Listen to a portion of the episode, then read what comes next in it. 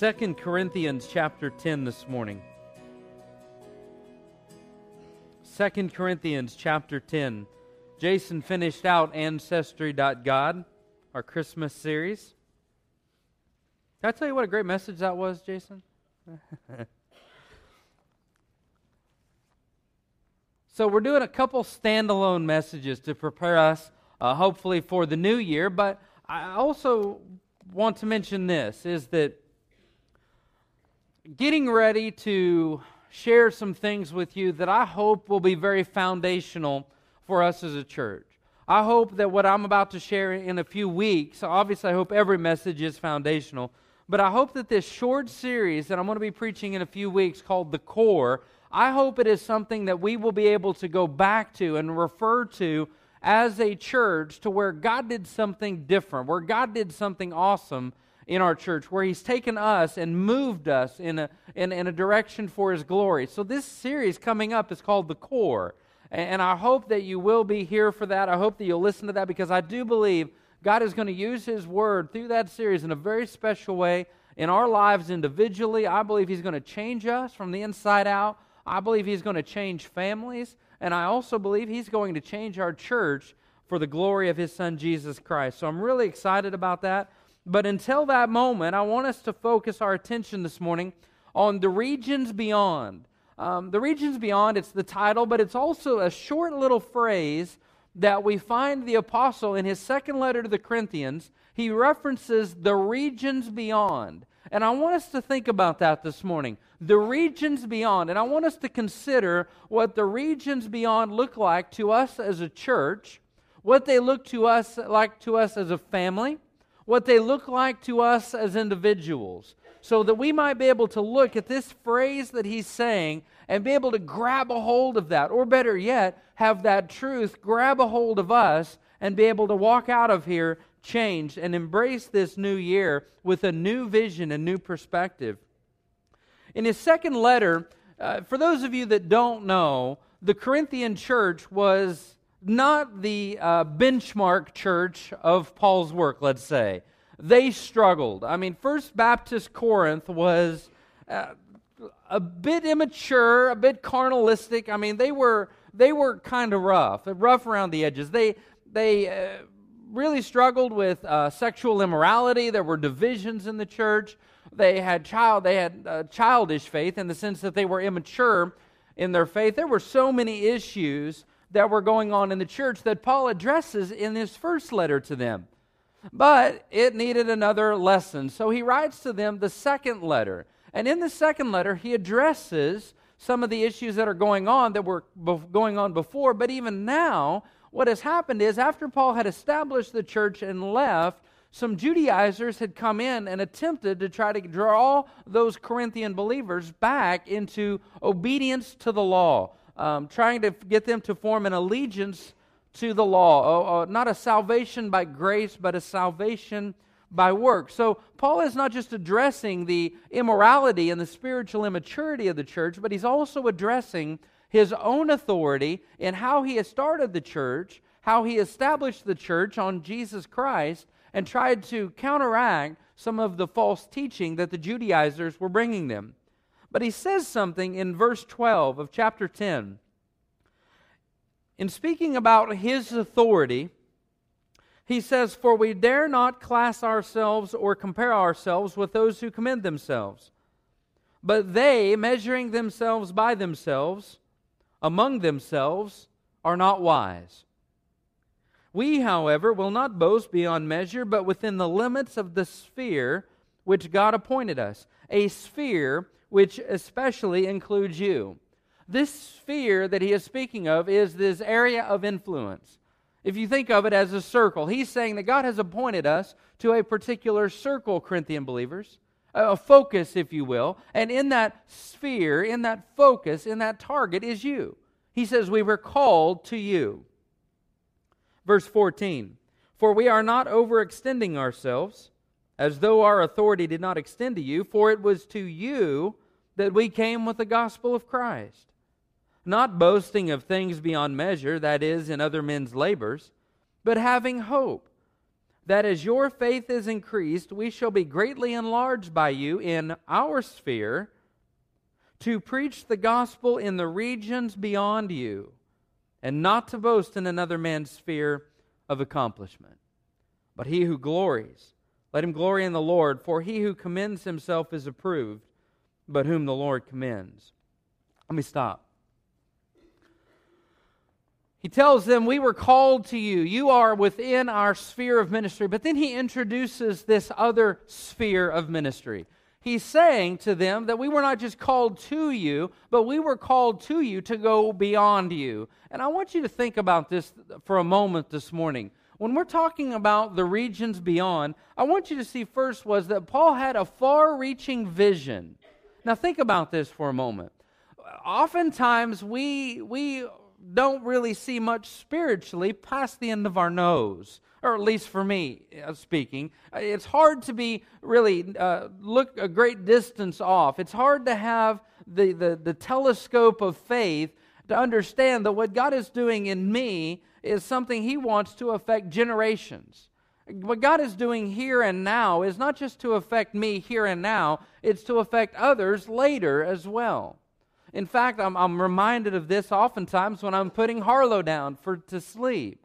Because yes, as, as many parents do when they're when you're rocking your baby or putting her to sleep, uh, you often pray for them to have a safe night. You pray for them to be healthy. And, and God has just really impressed on my heart the last several nights that I've been able to put her down to sleep to not just pray for her to make it through the night, to lift up my eyes a little bit and see the big picture. And, and God has really been impressing on my heart to pray for her future husband if she gets one to pray for her friends that she's going to have in school, to pray for those, to pray for safety when she's driving. I mean, that is crazy because I'm praying about it, but I'm also freaked out because I'm praying for my baby that she'll be safe when she's driving. But God is, and you may agree with that or disagree with that, but that's not the point. God has impressed on my heart the importance of not just praying for the here and now, but praying long term, looking with the eyes of faith down the corridors of time to what is possibly going to be, and praying for that as well. You know, if you think about it, we often talk in the, in, in the church culture about the importance, the necessity of missionaries. We talk about the importance of mission involvement, and rightly so, we should talk about the importance of being on mission with Christ. But if you think about it, the kingdom of God is not just advanced through the work of missionaries, it has been for centuries advanced through the work of visionaries. Men and women who were able to see not just what was, but what could be. Not even just to see what was and what could be, but what should be out there. You know, if you think about it, we're always called to lift our eyes. We're always called in our lives of faith to try to reach beyond our grasp with the assistance and the aid of the power of God. Oftentimes, I think that uh, in, in, in my life, I have to be really careful, and, and New Year's is a great time for us to, to consider it and to discuss it.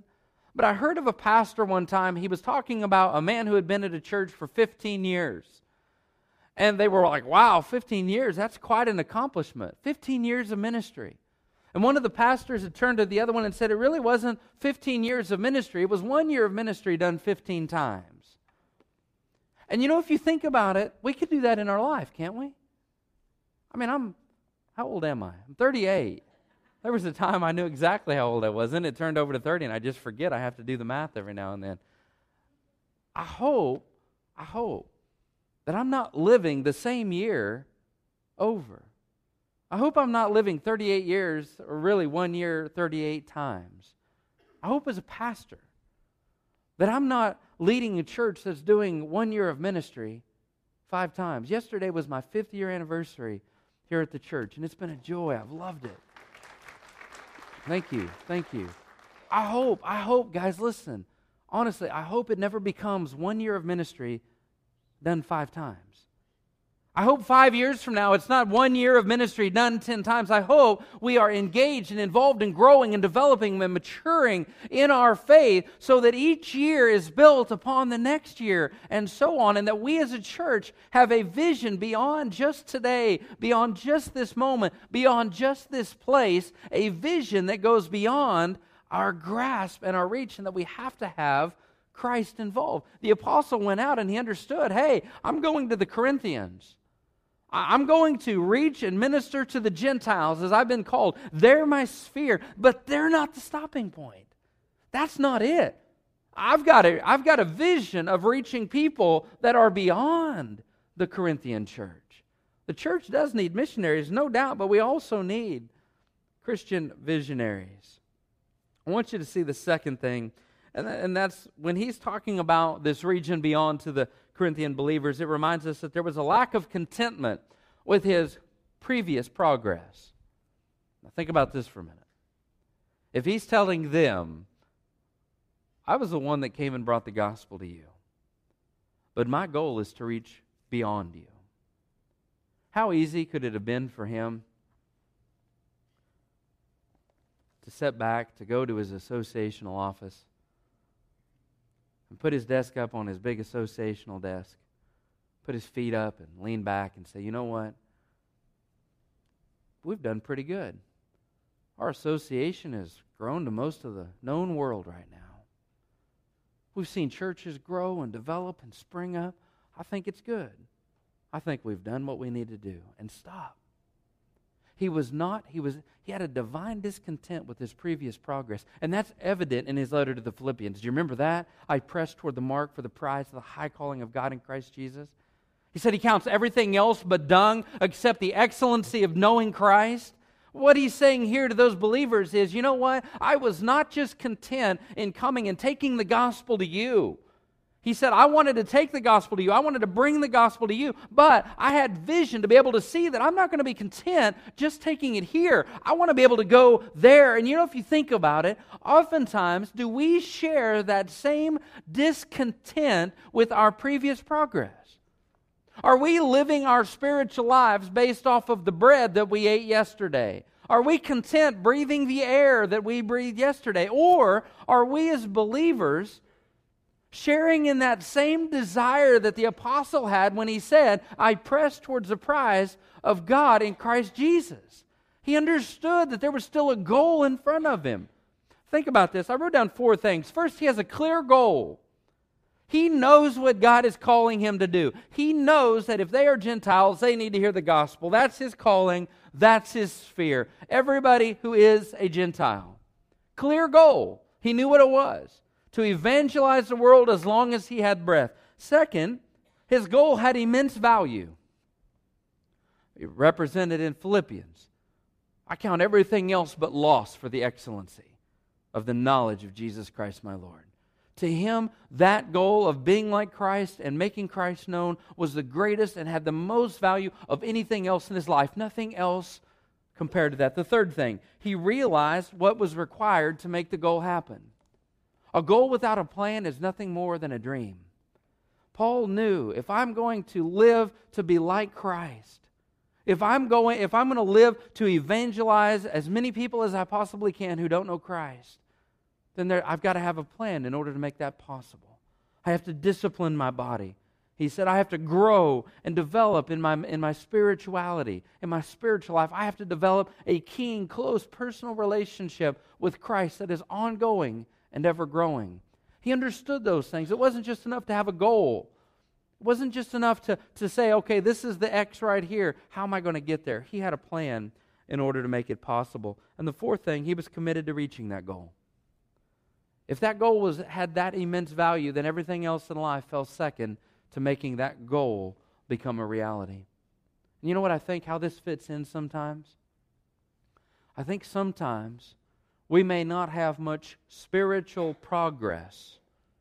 We may not be demonstrating much spiritual growth because if we wipe away all the excuses, when it boils down to it, we may just really be content with where we are spiritually. We may say, well, you know what? I, I know a lot of the Bible. Well, you know what? I, I, I serve here and there. Well, you know what? I, I'm a pretty good person. You see, the problem with how we gauge spiritual progress is that it's backwards. Totally backwards. Really, if you think about it, everything we do naturally is backwards to how we should do it spiritually. You see, we gauge spiritual success this way We gauge it by saying, well, you know what? I'm not the man I used to be. I, I, am not as bad as some other people. I haven't fallen back um, to a certain degree yet. We gauge our spiritual progress by how far we have not fallen backwards. Think about it for a minute. What other area of life would we gauge our progress by how far we have not gone backwards? Would I say I'm closer home because I have not gone further from home? No, but we do it in our spiritual life. In our mind, right up here, or at least many of us, I do, I gauge my spiritual progress not by how close I've come to Christ, but not by, by, by how far I have not gotten further away. That is backwards. We're not to gauge our spiritual progress, our spiritual maturity by how much we don't look like a baby. We're supposed to gauge our spiritual progress by how much we look like Christ. If I gauge my spiritual progress by how far I have not fallen, then I am digging myself a rut. I'm always going to have something that I can go to and say, hey, I'm all right. I'm always going to be able to pat myself on the back spiritually. And if I gauge myself by other people, I'm always going to be able to find somebody that I might be a little bit higher in, in moral integrity than that person. I can always find someone lower than myself to say, hey, I'm all right.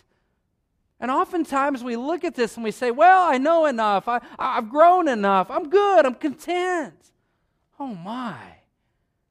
I pray that this year, this day, this moment, God would stir in our heart and say, Really? Really? I, am the great God of the universe. I mean, really, I'm the one that created and hung the stars in the heavens. I'm the one that sent my son to die on the cross for you to cover your sins. I am the one that showers grace and mercy. I am the one that presents you with compassion. I am the one who is inexhaustible in knowledge. And yet you're down here saying, Yeah, I know enough. I'm close enough. Friends, we don't gauge our spiritual progress. We're not to gauge our spiritual progress by how far we have fallen, but by how much we look like Jesus Christ. That's how spiritual progress is gauged. Because you know what? If I look back here, I can say, well, well, there's Jason, and, and I'm, I'm beyond Jason. I mean, I know what he does, and I'm, I'm here, and I can feel good about it. I had to bring him back down from the compliment. I, I'm. I got him here, so I know I'm doing better than him. It's kind of like you know, if you're hunting, you don't have to, if you're bear hunting, you don't have to worry about outrunning the bear. You just have to worry about outrunning the person that you're with, right? That type of thing. So I'm okay there. But when I look to Jesus Christ in His holiness and in His perfection, woe is me, for I'm undone. I'm a man of unclean lips, and I dwell in the midst of a people with unclean lips. I look to him and I'm like, you know, I'm not there yet. I'm not there yet.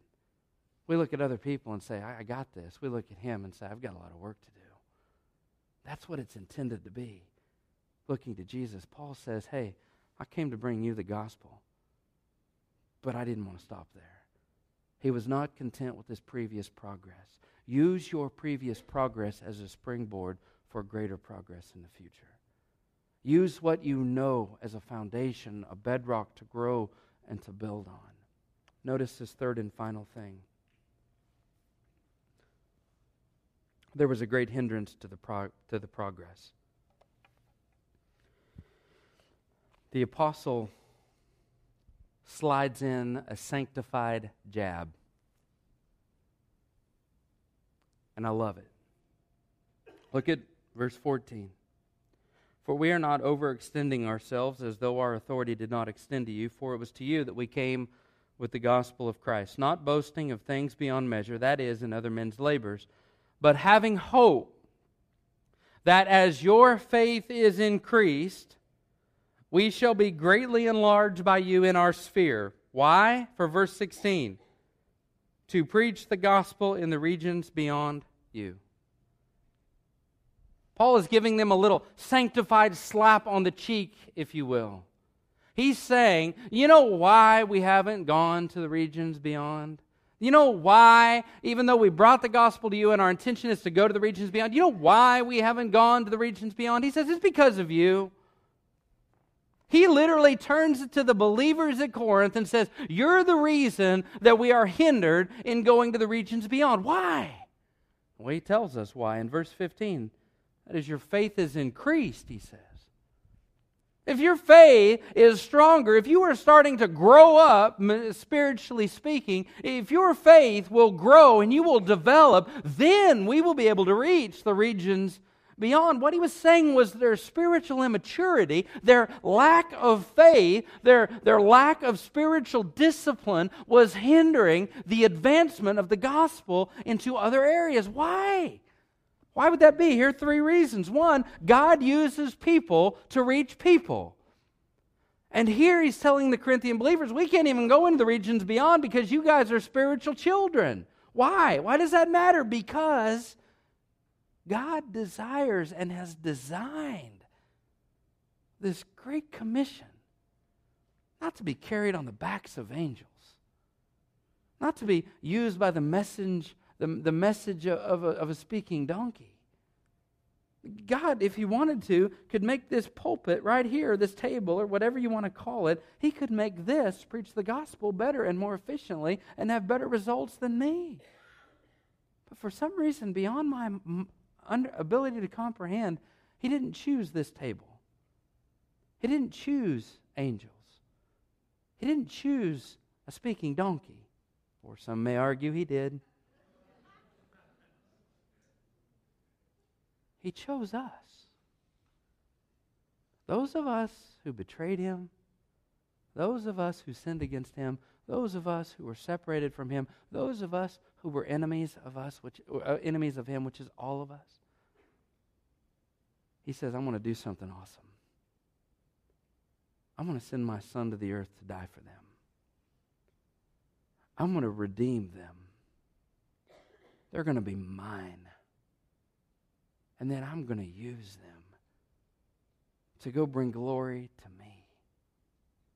Guys, there will never be anything you will accomplish in this life that will be greater than advancing the gospel of Jesus Christ. Let me just put it simply there will never be any word that will come out of your mouth that will have more value and worth in this life and in the one to come than God loves you through his son Jesus Christ. The greatest thing we can do, the greatest job our hands can employ, the greatest song our tongue can tell is all wrapped up in Jesus Christ. And Paul says we could have been to the regions beyond, but it's your spiritual immaturity. The believers were ineffective. They were fighting, wrapped up in worldliness. They were caring about all the things that they shouldn't have been, and the one thing they should have been focused on, they neglected. And that was the Great Commission, the work of the gospel. Second reason was the inefficiency of resources. Paul is saying, hey, if we didn't have to come rescue you guys out of the kiddie pool, we could get the people who are really drowning out in this spiritual sea where the billows of sin are waving over them. We're here trying to get you guys in the kiddie pool when they're out there off the ship and need a life preserver, which is Jesus Christ. And here we are babysitting you guys in the kiddie pool when we need to be out there with them. That's what he's saying. You know what, guys? One of the reasons church fights stink, there are a lot of reasons. There are books on why church fights stink. But you know, one of the reasons why I think the church fights stink the most?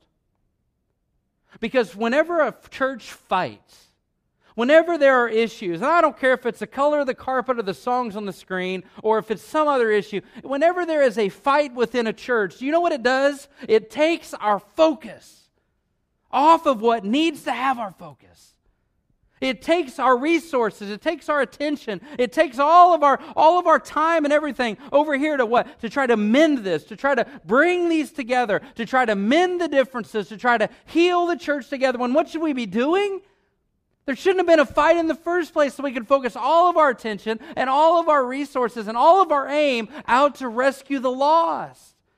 And what Paul is saying we could have been out there to the regions beyond, but because of your spiritual immaturity, because God uses people to rescue people, and you are focused on the wrong things, and because we're using our resources here, getting you guys to play nice, when what we need to be out there doing is rescuing the lost from a devil's hell. That's what he's saying. There's a third reason the Corinthian believers, as I mentioned before, were hardly the benchmark of what a Christian should be. If you read through his letters, it's, man, some of that stuff's not even R rated. I mean, it's crazy what's going on there. You know, guys, we have a, a really nice advertising budget here at First Baptist. We have banners out on the sign. Put a, a lot of hard work into making sure we can advertise what we want to advertise the right way. But you know what the best advertising of a church is? The best advertising for a church is when you go out into this world and they mistake you for Jesus Christ. When you live like Christ out there you know what? That is the best advertising a church can have. I hope you don't misunderstand me. I'm not talking necessarily about church advertising, but kingdom advancement. You, guys, are the greatest billboard. You are the greatest banner. You are the greatest artwork when people can look at you and see that you are different because of Christ. That's the greatest thing. And let me ask you something. Which of these three, which of these three messages, or which of these three main points is really right where you're at today? Is it he had a far reaching vision? Is your vision too short? Are your sights set way too low? Are you a person right now that says, you know what, maybe you're here. I see we have a lot of, a lot of families. Are you a person who's sitting here saying, you know what, it's not just about me, it's about my legacy that I'm leaving to my kids? Have you just been focusing maybe just on you, on today? You know, isn't it funny? We have a plan for our finances, we have a plan for our job, our employment. We have plans for almost everything, but when it comes to our spiritual plan of growth, oftentimes it's lacking. What does that say about our priorities? Or have you become content with your spiritual progress? Have you been that one that right here in your heart you're saying, without saying, God, I've, I know all of you I care to know? Man, what a horrible thing to say to God. What an awful thing to have in our heart that we feel as though we know enough about God. We don't need to grow. We don't need to know. We don't need to learn. We don't need to deepen that relationship. Or maybe there's a great spiritual hindrance. Maybe there are things in your life right now, besetting sins. Maybe it's habits, addictions. Maybe it's something you've just struggled with that is hindering you from being able to grow into the regions beyond, to develop and to further grow. And maybe you're saying, hey, I've tried. I've struggled with this sin. I've struggled with this addiction, and I need help. You know what? They say that God won't give you more than you can bear. And you know what? I don't know that that's true. Because I don't know that there's ever been a time in our life where God said, you know what? I'm going to give you just enough that you can carry without me. There are those moments in our life where we can't bear things. We're not strong enough. His strength is made perfect in our weakness. When I think about that and I get to that point where I'm saying, God, I need help. You know what I've just done? I've exercised faith. I've surrendered to Him and said, God, I can't do it on my own and I need you. Is this year, 2015, going to be any different for you than the last year was or the year before that. I hope, my prayer is that God right now will work in your heart to take you to a new territory, regions beyond that you will grow and develop and deepen that relationship with Him. I'm going to pray. And after I pray, I'm going to give you an opportunity to respond to God's prompting in your heart. If you ask, what is it that made Paul? What was it? We know he had a goal. What was that one thing that we can point to that made Paul do what he did? That made him live his life the way he did of sacrifice? 2 Corinthians 5:14 He tells these same believers in this same letter. He says the love of Christ compels us. The love of Christ compels us. My prayer, my prayer was before I preached this morning that the love of Christ would compel us to grow and develop and strengthen our relationship and build. If you don't have a foundation, if you don't know Jesus Christ, what better day, what better moment to start this brand new journey with Christ in a brand new year?